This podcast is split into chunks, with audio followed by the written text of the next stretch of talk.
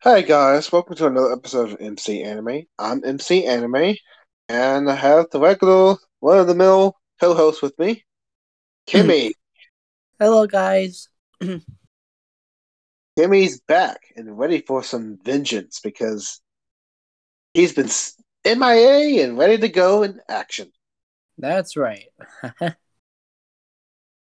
So today, we actually have a very interesting episode theme for this particular episode, which we're on the 26th episode. And further ado, we are talking about Spider-Man Japan. Yep. So, when you first looked and read about Spider-Man Japan, what was your reaction? Well, it kind of does resemble a Power Ranger, I can see that much. It was the Power Ranger? Is that's the only thing you took from it? I mean, only that. I kind of learned a lot more about, you know, into like the Spider-Man fiction. You know what I mean? So there was very Power Ranger moments in Spider-Man Japan, and actually, Spider-Man Japan is what influenced Super Sentai, which then influenced Power Rangers. So in a way, Spider-Man Japan built up the basics for the Power Rangers to exist. At least in the first to do it. There's no other live action series did anything equivalent to this to degree.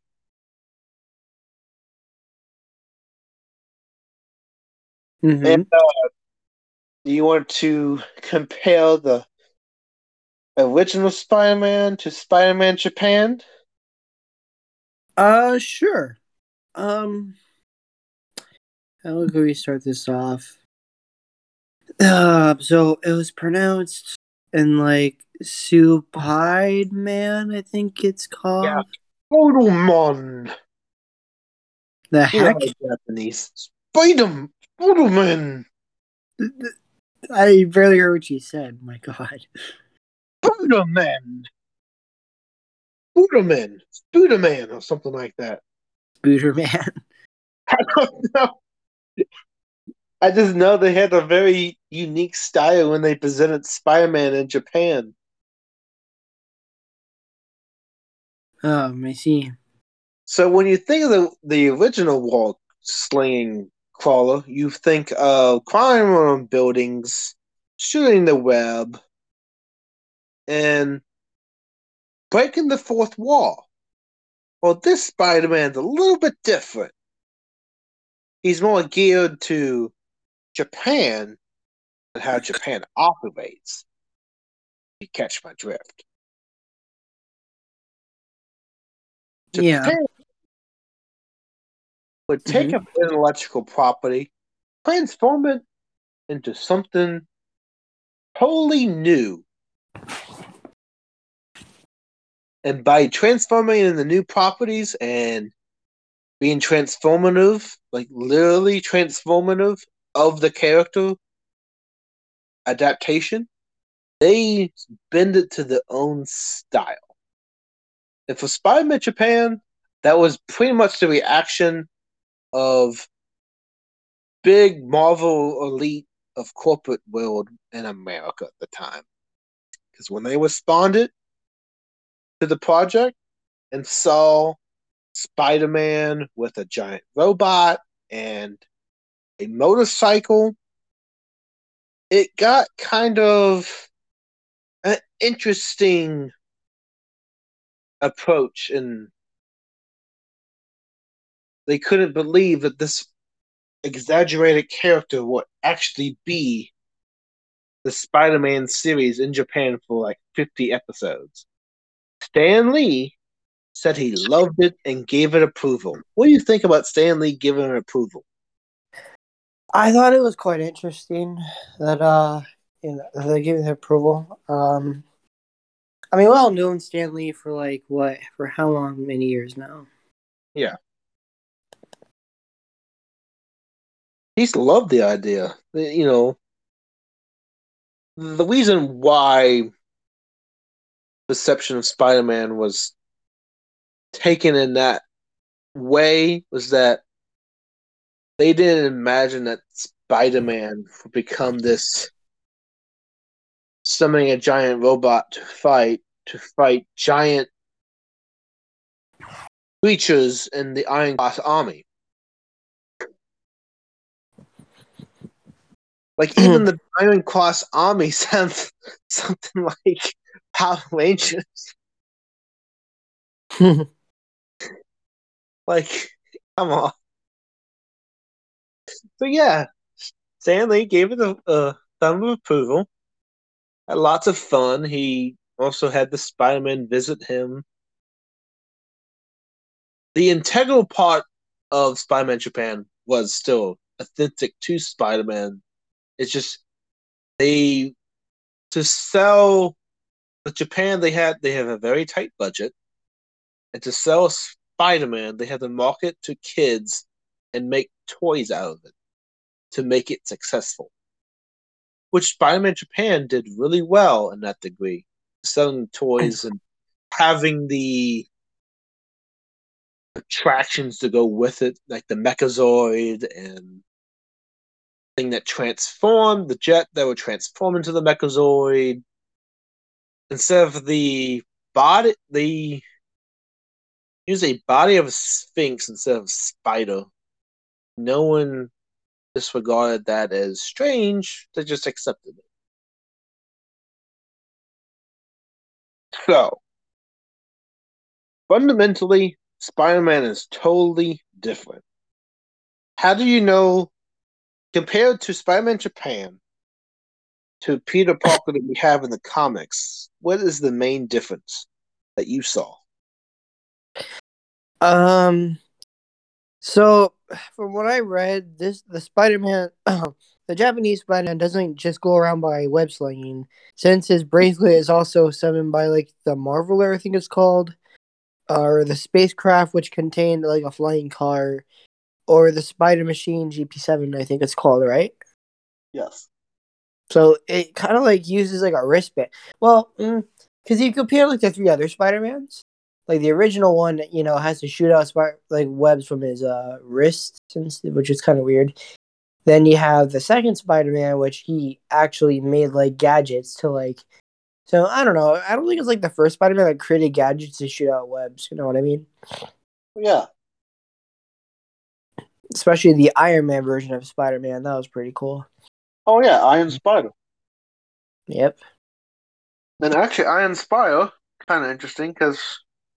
He saw, you know, Spider-Man No Way Home just recently. I think it's No Way Home. Yeah. Dr. Ock and Iron Spider fighting each other. So it's kind of interesting seeing that in the, you know, after Tony Stark gives him the iron suit and after the fact fight Doc Ock. Yeah. Doc Ock, 8 arms. Iron Spider, 8 limbs as well. What you think about that? Well, if the Spider-Man did not get the power-up from Iron Man, I don't think he would stand a chance versus Dr. Octopus's technology, since it was also made with nanonology with Green Goblin's technology. Yeah, and also in Maguire, the movie, it was also Doc Ock taking himself as well. So, you know, it truly, Tom Maguire didn't necessarily defeat him as Peter Parker. Just took a combination of things to just make it apparent that it would. So. Sorry about that, yeah. But yeah, I think. You know, the arachnid versus the octopus is kind of cool. You don't usually see the Iron Spider with Doc Ock. But, you know, because when they proposed, when the person that was a representative of Marvel trying to campaign a project in Japan for Spider-Man Japan. He was very nervous proposing it to the Marvel League corporate because they didn't know how they would take it, and he was resting everything on this to make this proposal because there's so many changes to fundamentally what Spider-Man was that it could backfire if he didn't do it carefully. What's your proposal on that? You pitch something, you take a giant risk and not succeeding. Yeah, that would be, yeah, so you're just, like, taking a giant risk and like, it just happened. Yeah, that would be a bit of a disappointment, I agree. Where's the time that you had the disappointment? Huh? It didn't pay off. Where's the time you took a giant risk and it did not pay off like you wanted to? You know, for Yu-Gi-Oh, for example, I did a play where I thought, oh, like, I didn't think I would play into this card, but I actually did play it into that card, so, yeah. That's which card was that? What was going on? Mirror Force. Mirror Force. I love you played. Wait, you played as a Mirror Force. Were you not playing a Negate deck? I was playing Prankids, and I was trying to OTK, and he was playing Trains. Okay, like, you didn't expect Trains to play Mirror Force, right? So then I tried to go for a game, and he had Mirror Force, and that costed me the game. I should have just went Riveroy Roaster to destroy the Mirror Force before I attacked. So, yeah. Wait, but how much backward did he have before you attacked? He had one. I destroyed everything with access code, but except he had one card left. So I was like, okay, it would probably be Awakening of Dragon or whatever.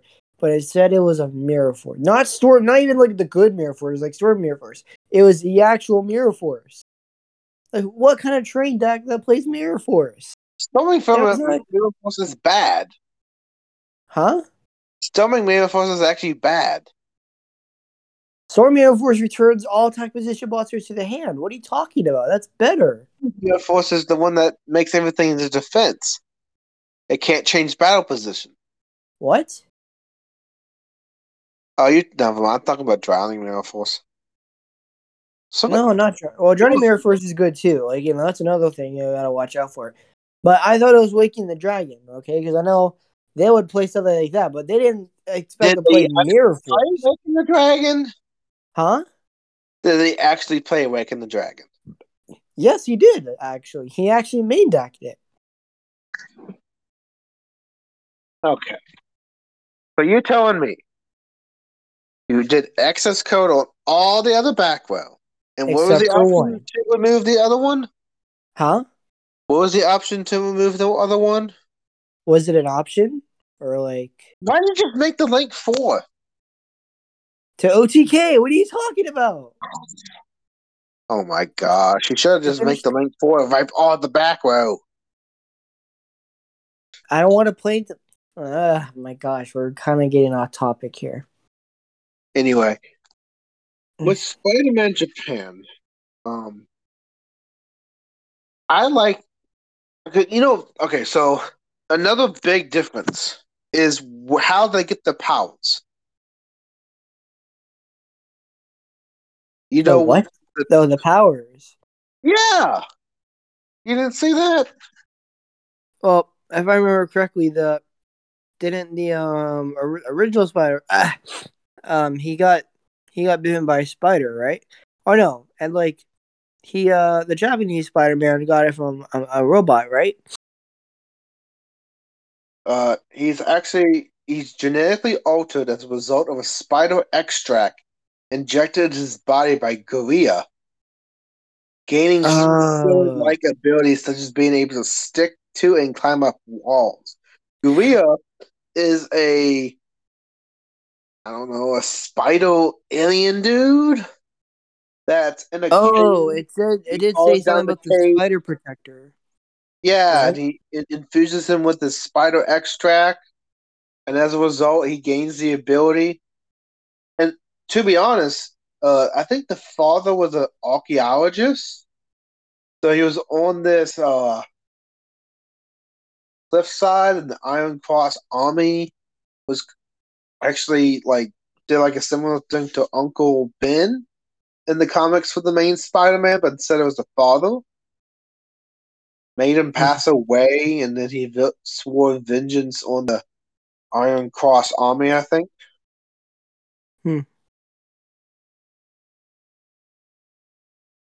Yeah, it's the Iron Cross Army.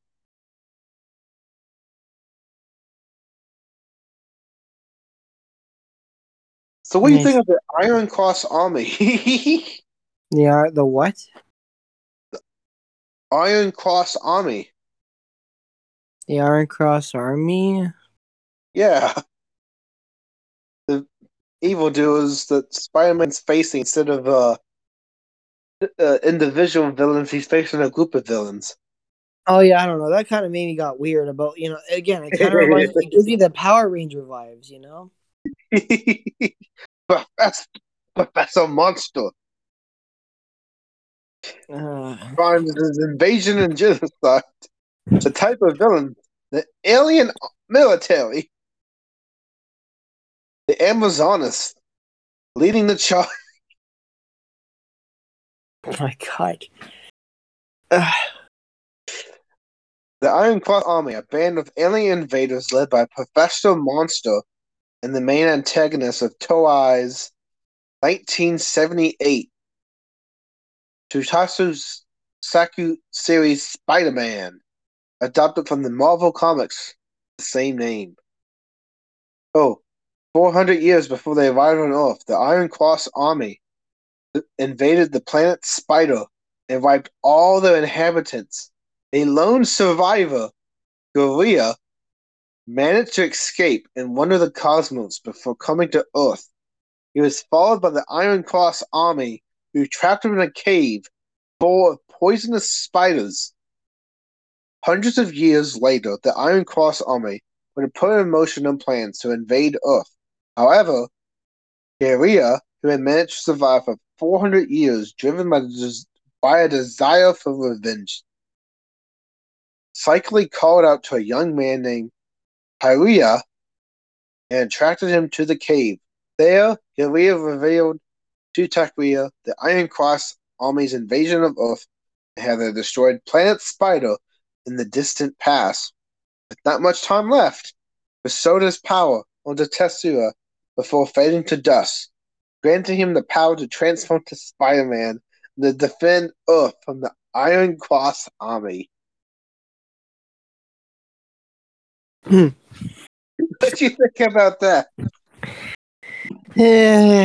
Quite interesting. So yeah, the last remaining remembrance of the planet of Iron Cross Army would give Spider-Man the power to face the Iron Cross Army. What do you think of that concept? Again, it just kind of gave off those Power Ranger vibes,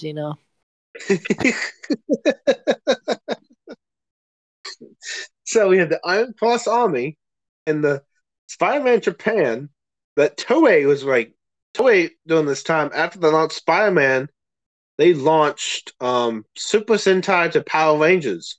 Had very much success with it, so keep that in mind. How does Peter Parker get his powers in the comics? Do you know that? He got bitten by a spider, right? Yeah, he got bitten by a radioactive spider.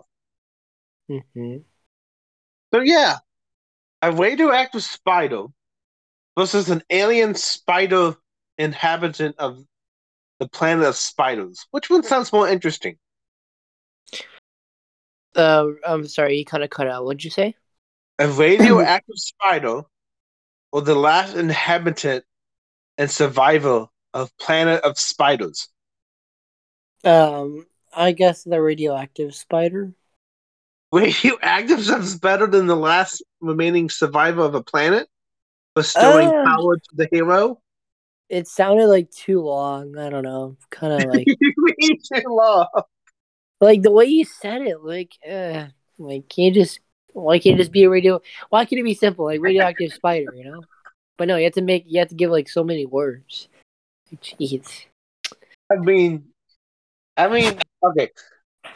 What the Iron Cross Army Japanese Spider-Man represents the long-held classic of the last remaining survivor is either part of the action or has like an apprentice mentor role to someone else, and the mentor role, they're no longer there, but they're still fulfilling the justice of the person who gave them the power.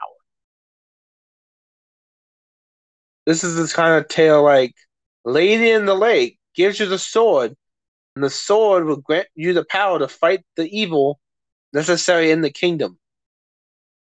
It's basically King Arthur getting the sword and rising to power, taking on a quest of some sort.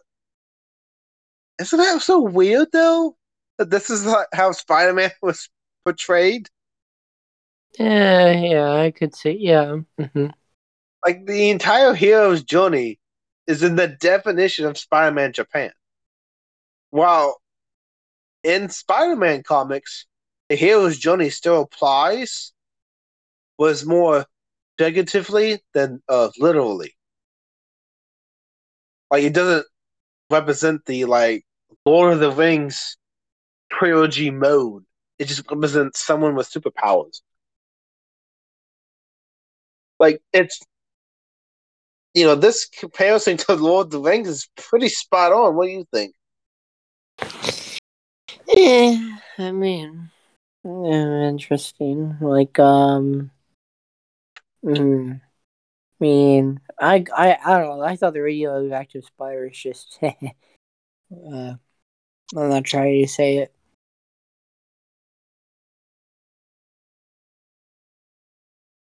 Hmm.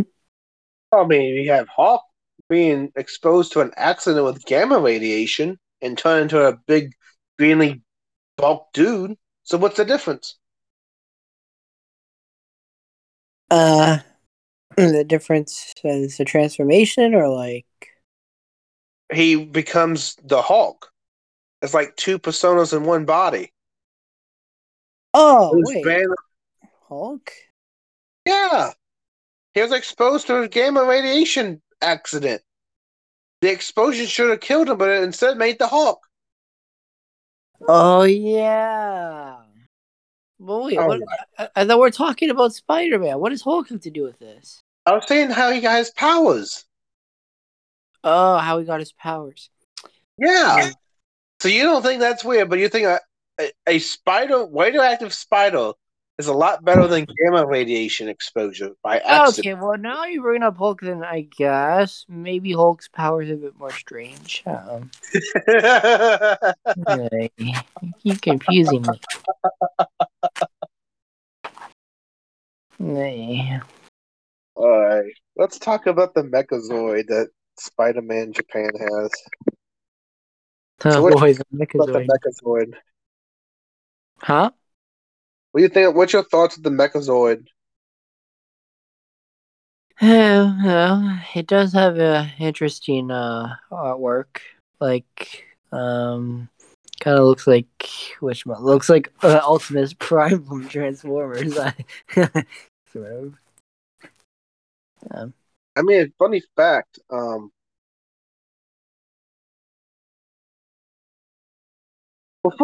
Transformers was kind of like that new series that spawned a bunch of toys, too. Marvel, oh, yeah, that's true. Mm-hmm. Marvel, okay. Transformers was by another company other than Marvel, but it was published under Marvel Comics Group. And that group published it as a licensing agreement to the founders of Transformers. And they sold a big toy line, so... It's kind of interesting. But, anyway, what Spider-Man's Mechazoid's called Leopardon. Leopardon. Do you get why it's called that? Why is it called Leopardon again? It's Leopardon or Marveler. Oh. And funny thing, it's a giant robot from the planet Spider. So it goes back to the origin of Spider-Man. Oh, man.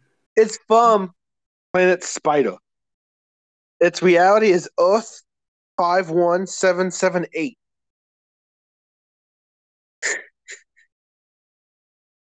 Leopardon, you have returned.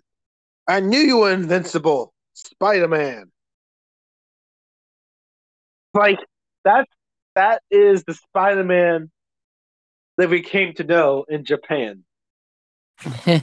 Yeah. You have returned. I knew you were invincible. He was recruited into the Spider Army. He used Leopardon to oppose Cerberus, but the robot was easily destroyed by Solar's cosmic power. It remains were discovered by Lady Spider and Spider-Man 2099, who rebuilt it, augmented, using nuclear material. It just gets weirder and weirder. Oh my gosh.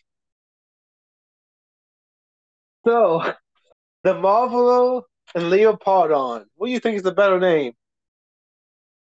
The what?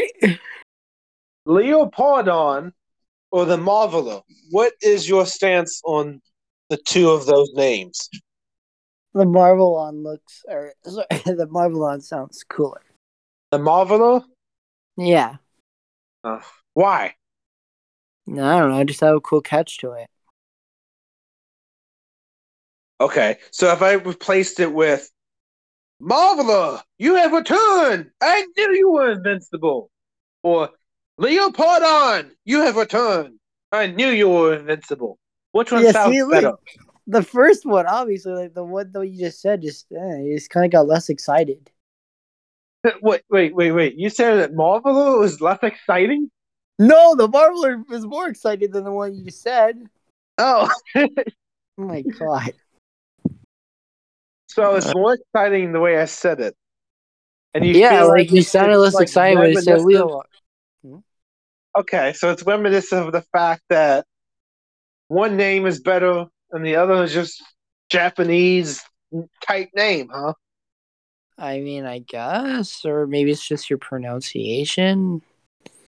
Leopardon. Like Leo, like the lion. Pardon. The Leopardon? Does that sound better? I guess. Oh, boy. When Spider-Man and Superior Spider-Man came to recruit him, he was fighting against a giant monster. At Superior Spider-Man's request, the Leopardon used the strongest weapon, Sword Vigor, immediately to end the fight. Attacked the skyscraper, and the inhabitants of the Spider-Men there escaped. So what do you think of his ultimate attack, Sword Vigor? It's the ultimate attack. Yeah, what do you think of the Megazord using the giant sword? It just gives off those Power Ranger vibes, you know? Okay, what about Power Rangers do you like with the giant sword? Huh? Well, what do you like about Power Rangers with the giant sword on the Mechazoids? Yeah, I mean, it just gave off. Wait, I really wasn't sure how to explain it, but what were your thoughts on it, honestly? Dodging, Sage. What? You're dodging. What do you mean dodging? You're dodging. It's like, I don't know. What are your thoughts on it? Exactly. This is the first time asking your opinion on it. Oh my god. Jeez. I don't know. I think it's representative of Japanese culture. Because Japanese culture is not necessarily superhero friendly, as I should say. They don't usually have the superhero find the bad guy, save the day kind of concept. They kind of have the evildoer being an alien from space, or a giant kaiju of some sort, or what Power Rangers was, a giant transforming villain to a giant size of massive proportions, and then they have to make the Megazord to be on equal power of the giant creature kind of thing. Like, the giant creature in Megazords is really thematic of the kaiju. Because the kaiju in Japanese, like Godzilla and King Kong, is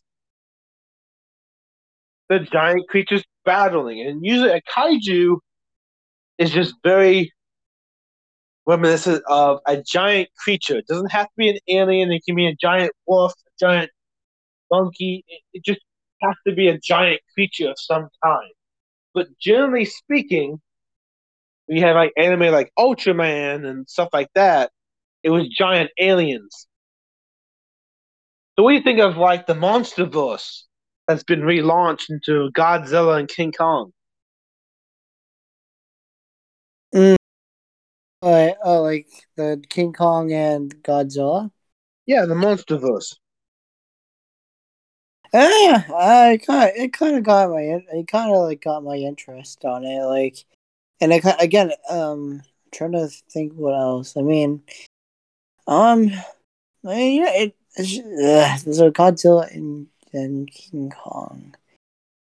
I mean, would you ever imagine that, Spider-Man would actually take on, like, someone like Godzilla or King Kong? It could be. If he has the Megazord to be on equal polling. But I don't really... I see him taking on King Kong more than taking on Godzilla. What? I see him taking on King Kong more than Godzilla. What makes you say that? Okay. Godzilla has a nuclear blast, and Spider-Man's really limited with his Mechazord. He's not a Power Rangers Mechazord, okay? So it's limited in attack, and it's also the first of its genre, too. So these Mechazords, when Spider-Man launched it, is not on par with what we see in Super Sentai or Power Rangers. Super Sentai is separate from Power Rangers, just so you know.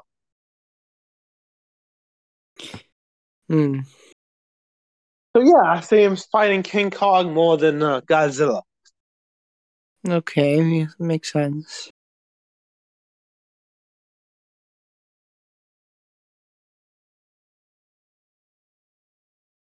That also means that the portrayal... Let's talk about how the portrayal of Spider-Man was, like, very done really well.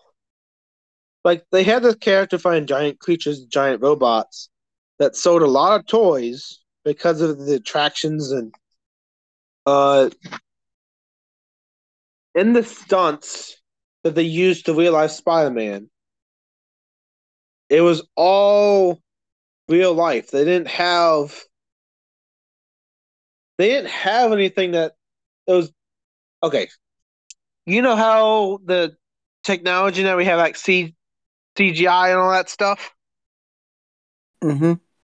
Well, they didn't have that. So everything on the Spider-Man Japan set was crafted by hand. The giant creatures were all made.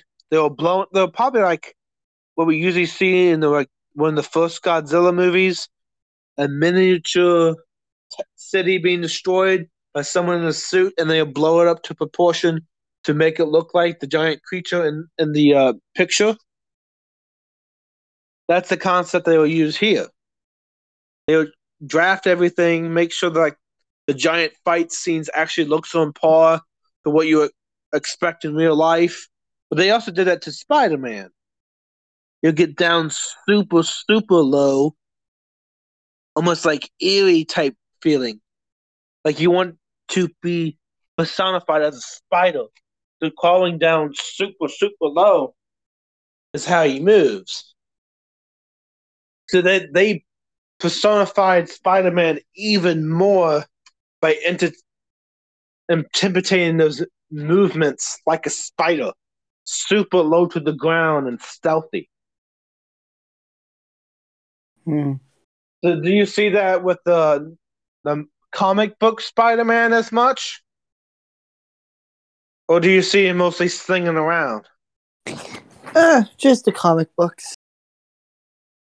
Like, I mean, we see him slinging around more in this big city. Well, also keep in mind that these fight scenes in Japan were mostly done without the city vibes. So they were fighting with a non-city background. Most of the time was because of the big portrayal of the stunts and explosions, they would do it in a wooded area or like a mine-related area. You know, most of the battles you see is like away from the city. Because the film in the city was actually super expensive. And also, it's not like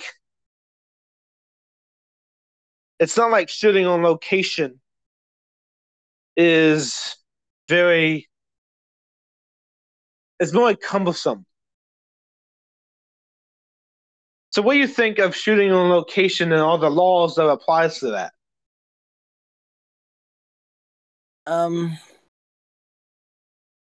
Like, didn't Spider-Man also took place in... So wait, where in Japan did the Japanese Spider-Man take place? Well, it took all parts of Tokyo and stuff. And then, how would you compare that to like New York City, where the actual? Well, most of the time, Spider-Man is always in the city.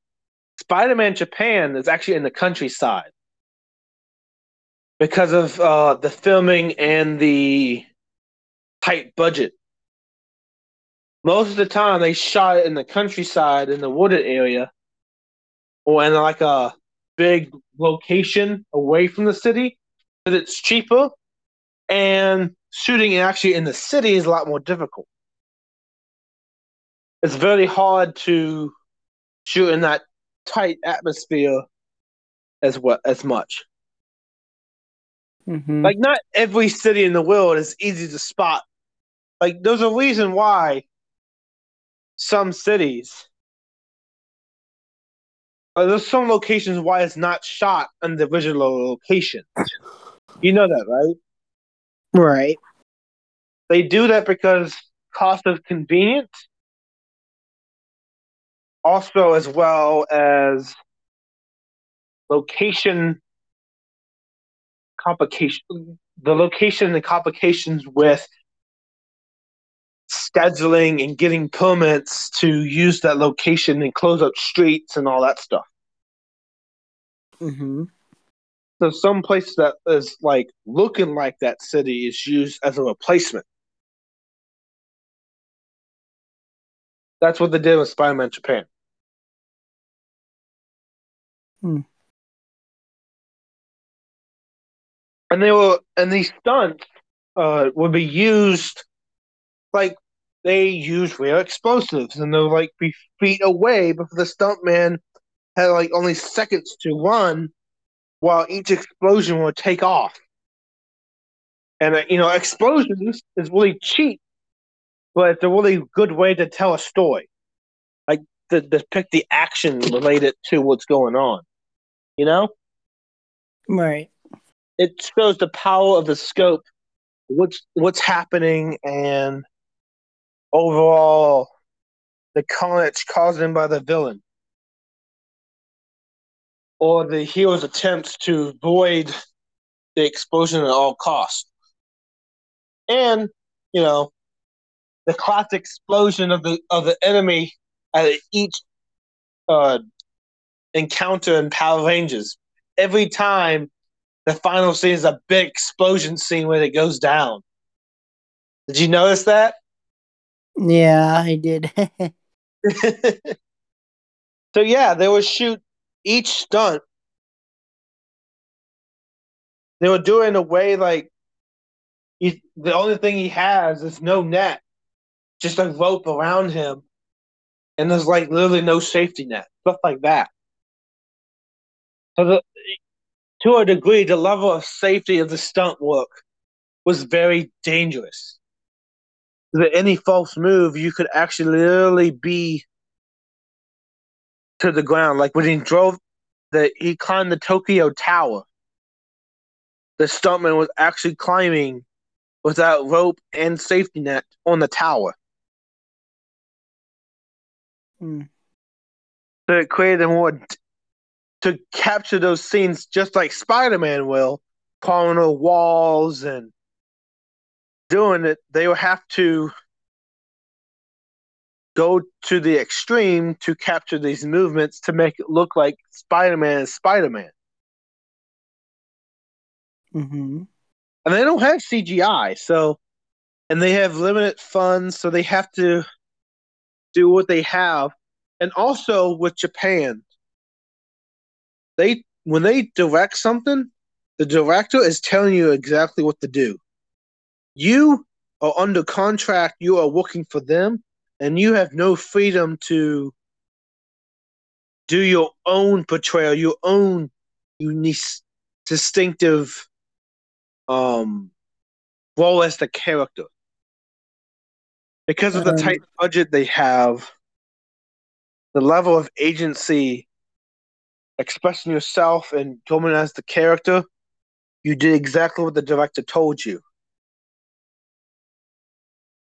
Because they have a particular vision involved with the project, and you have to follow it. Because of the story outline is so rigid. What do you think about that?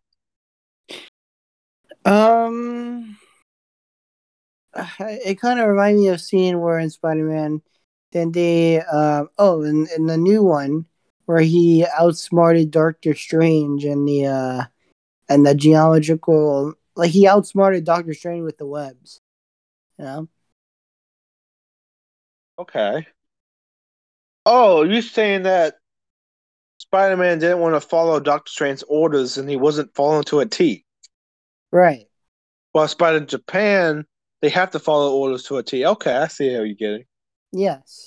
Okay. So yeah. That's a great example.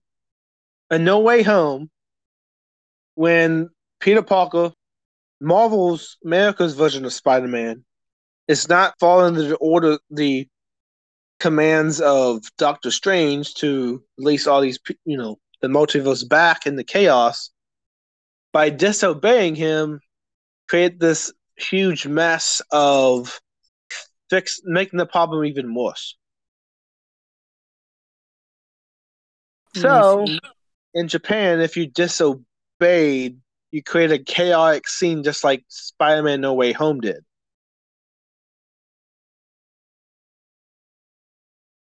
Right. So, okay. With Spider-Man Japan, what did you like? What you thought was interesting? There's just the way they, what should I call it?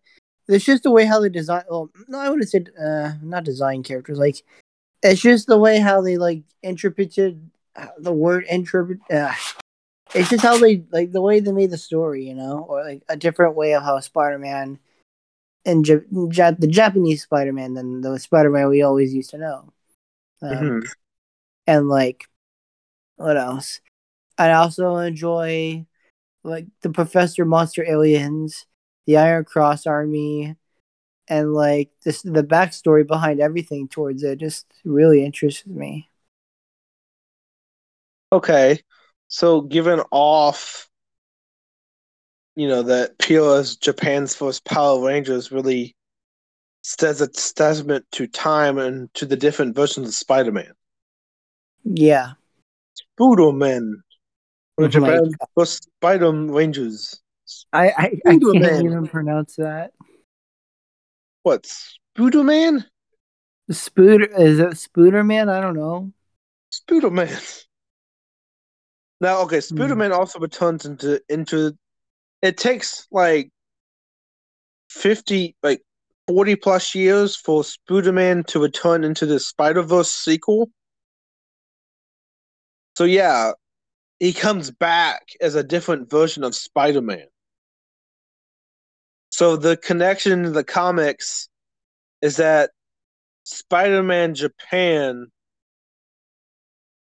is a different version of Spider-Man Into the Multiverse. What do you think of that niche bringing back into the Marvel universe?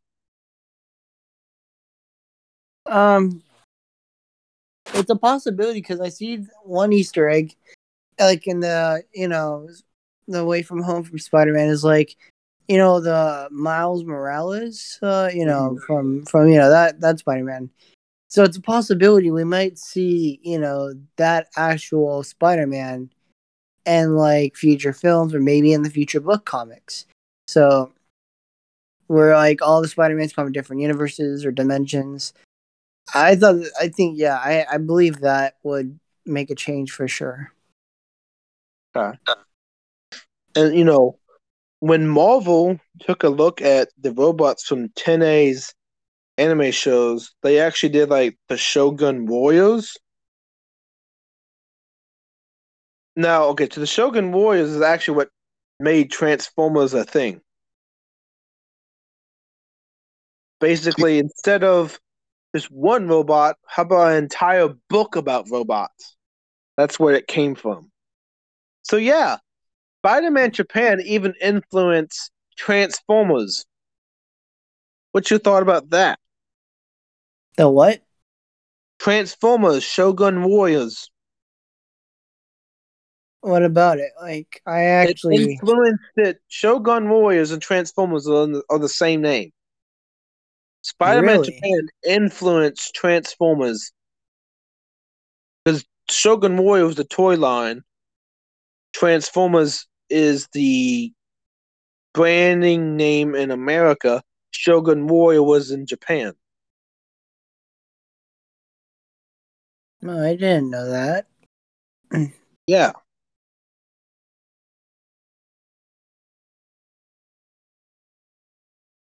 So, even Super Sentai, Toei is really credited with Super Sentai after Spider-Man Japan. Spider-Man Japan was so successful that it started the entire Super Sentai genre, which carried over to Power Rangers and all the other variations of Power Ranger-like shows. Mm. I love this. Spider-Man's the self-proclaimed emissary of hell. What do you think of that? Hey. What do you think of that catchphrase? Yeah, kind of cringe, not gonna lie. Cringe? Oh my gosh. Oh my gosh. It's not Peter Parker, but a motorcycle racer named Turai. So he has the background of a motorcycle racer. And he actually using that skill through his background of being a racer and Spider-Man. Yeah.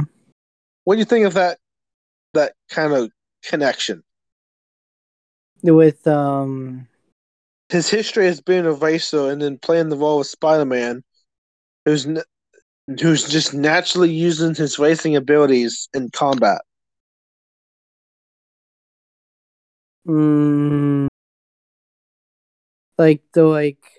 Your combat, you mean, or ? Yeah, he will literally use the motorcycle as an aid of transportation, and also the Leopardon being the Sphinx instead of the spider being the Transformer. Oh, yeah. The combat. I mean, it seems interesting because the Spider-Man also used Tony Stark's Edith or the glasses, you know, to make it, you know, with the motor. Imagine like a power up was like with a vehicle, like in like a Batmobile, or like as you said, the motorcycle. Like I thought that would be pretty cool. Yeah. It's also mentioned that in the show, he can talk to spiders. So an actual spider is talking to Spider-Man. Mm-hmm. He said, "You should go be a Spider-Man. You need your help." What do you think about that? Yeah. I mean, yeah. Imagine he's literally giving him the definition of Spider-Man, to speak to spiders. Yeah, that too. I don't know. So what is Spider-Man Japan the equivalent to Ant-Man? Speaking to ants. Oh right, Ant-Man. Like, is he trying to speak to spiders now? Is he going to have an army of spiders? What if instead of a Mechazoid, it was an army of spiders? Or it's kind of like where Batman, he summons like bats, you know, a swarm of bats. That'd be pretty cool. He just represents a bat. He doesn't actually talk to bats. Yeah. I mean, I don't know. He's also in a cave where the Batman thing came about, where bats live. Oh, yeah, that's true. So they're actually directly be telepathic to spiders is really interesting to me. Like, they could have actually used it in the show to summon a bunch of spiders. So the alien, the spider bracelet that hides his costume and shoots web lines, or the spider string. Yes, they call it the spider string. Instead of web shooters, it's spider string. The Spider-Man doesn't get around by web sling, since his bracelet can also summon the Marveler, the ancient spacecraft that could change their flying car, the Spider Machine GP7. I love Spider-Man Machine GP7. Oh, gosh. Yeah, it kind of caught my interest, too. Like, since he spends most of his time secretly fighting aliens, his motocross career suffers.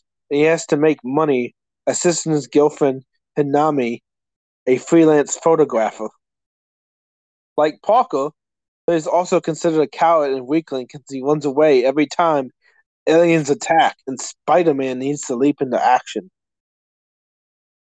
So instead of Peter Parker being the photographer, it's his girlfriend as the photographer.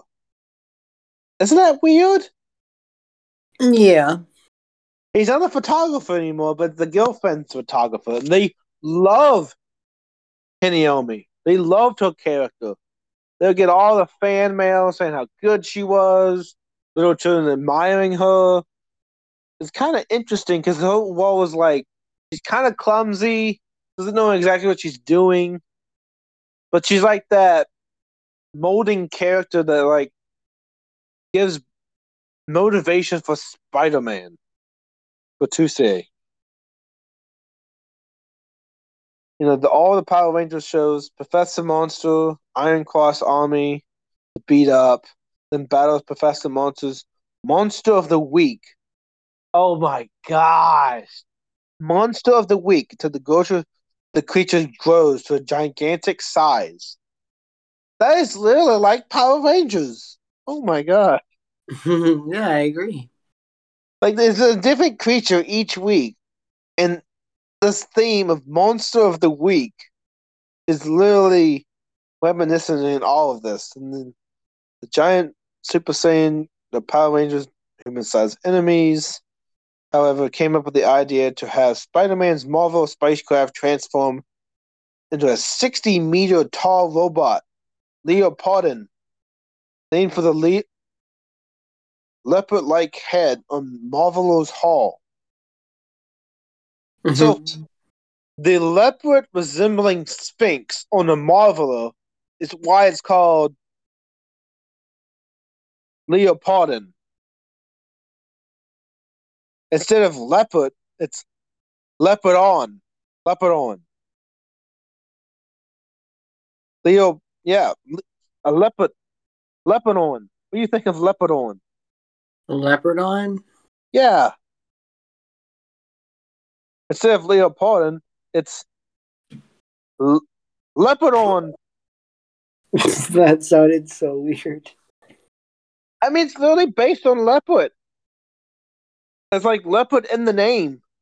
Oh, that's true. Hmm. Leopardon! Like, leopard transformed.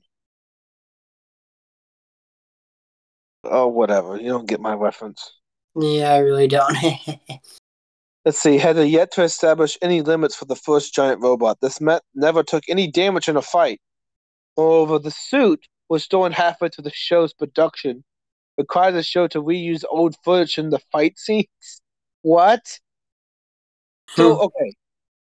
So they had to repeat footage of the robot because it was stolen in mid-shooting.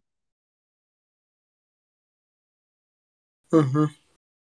It never took damage. Think of a machine that can never take damage. The continuity error right there.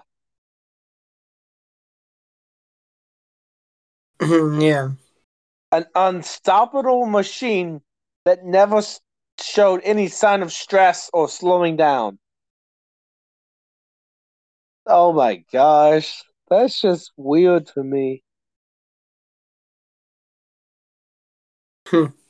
So, ironically, these production problems laid Leopardon, most the first and most powerful mecha robots in Super Sentai Power Rangers history. Because of the fact that it never seemed to actually show stress.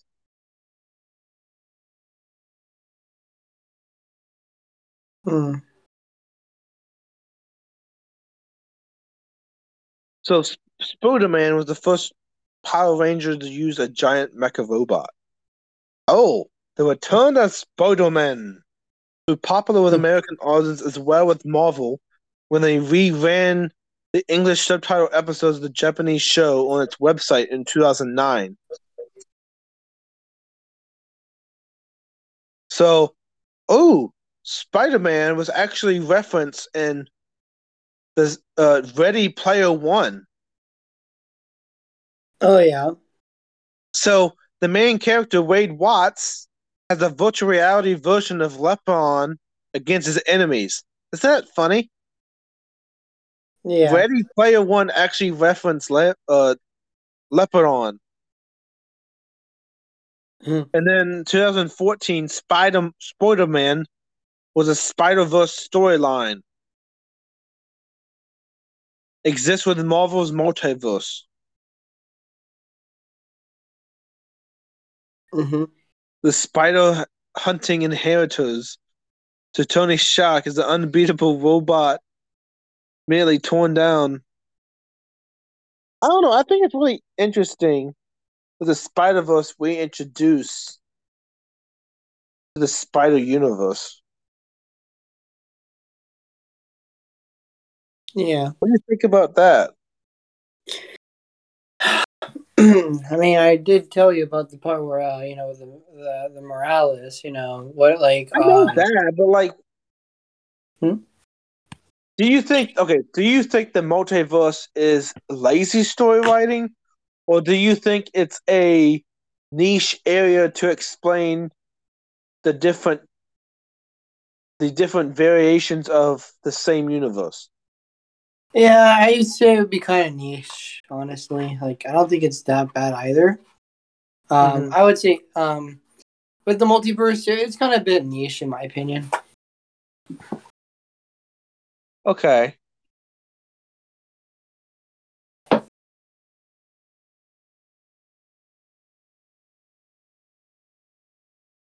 I would say it's kind of interesting. So, in the overarching theme of Spider-Man Japan being iconic for it's been the first Power Ranger type film and the unique distinctiveness of it as a show separate from Spider-Man, do you think it's on lots of credibility for that, or do you think it's so out there that it's hard to imagine how you would view it?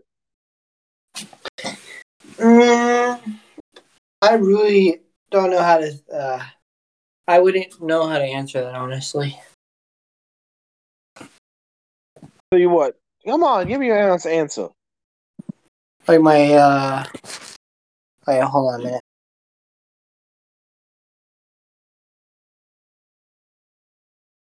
Okay, so... What was your question again? I'm sorry. The portrayal of Spider-Man being unique as possible away from the original Spider-Man, do you feel that that portrayal is bad, or do you feel that is really good? Well, it's not just that. Spider-Man also gotten strong by many other ways. Like, for example, with Venom. But then because of that, it made him turn bad. And, I guess by himself, he's just better off by himself. Instead, he's in the Venom's power, or the symbiote's power. Okay. That's a really convoluted answer, but okay. I told you I didn't know how to, explain it, really. So... By being different, it's establishing Spider-Man Japan as a separate property from the original Spider-Man? Huh? So you're saying being with Venom is a different Spider-Man than the Spider-Man without Venom? A different aspiration? Okay. So yeah, Spider-Man Japan has its success in Japan, sparking all these Toei to make all these future series later at the fact, based on the model of Spider-Man Japan, and the appeal of Spider-Man Japan when it came back in 2009 was really huge when it got subtitled, and then when it got reintroduced into the Spideyverse, it caught a new light. It's not just Japan anymore, it's now included in Marvel canon into the multiverse theory. Mm-hmm. So I think Marvel adapting to the multiverse made it canon, so now they recognized it more because they got recognition in 2009 when they did a subtitle, when they did English subtitles. Mm-hmm. So, any closing arguments or conclusions? I can really say is Spider-Man, after what I just read, it just gave me more of an interest. Gives me more reasons why to like Spider-Man even more. But originally, of course, I was a Marvel fan. But now I gotta say, in my opinion, now that Spider-Man and Iron Man I both equally like. Okay. So you're going to watch the 41-episode live-action series of Spider-Man Japan subtitles? If I have spare time, sure. So when are you going to watch it? When am I going to watch it? Yeah, you're going to watch it immediately after this podcast? It's kind of late for me. I'll watch it when I have free time. Yeah. Yeah, I see how it is. I have school. Goddamn. I almost get in trouble for falling asleep in class. Stay up late in these podcasts. You find yourself falling asleep, go to the bathroom, put some water on your face. I tried that. Well, don't stay up so late. Well, you... Oh my gosh, Mick. Yeah. Well, anyway, that concludes this episode. And Kenny will have to go to bed soon, so wish him luck on the sweep of plums and sugar plums. Why do you have to say that? Shake my head. Just like Spider-Man Japan, I have to be unique as possible from the original Mason, who is MC Anime. Over and out.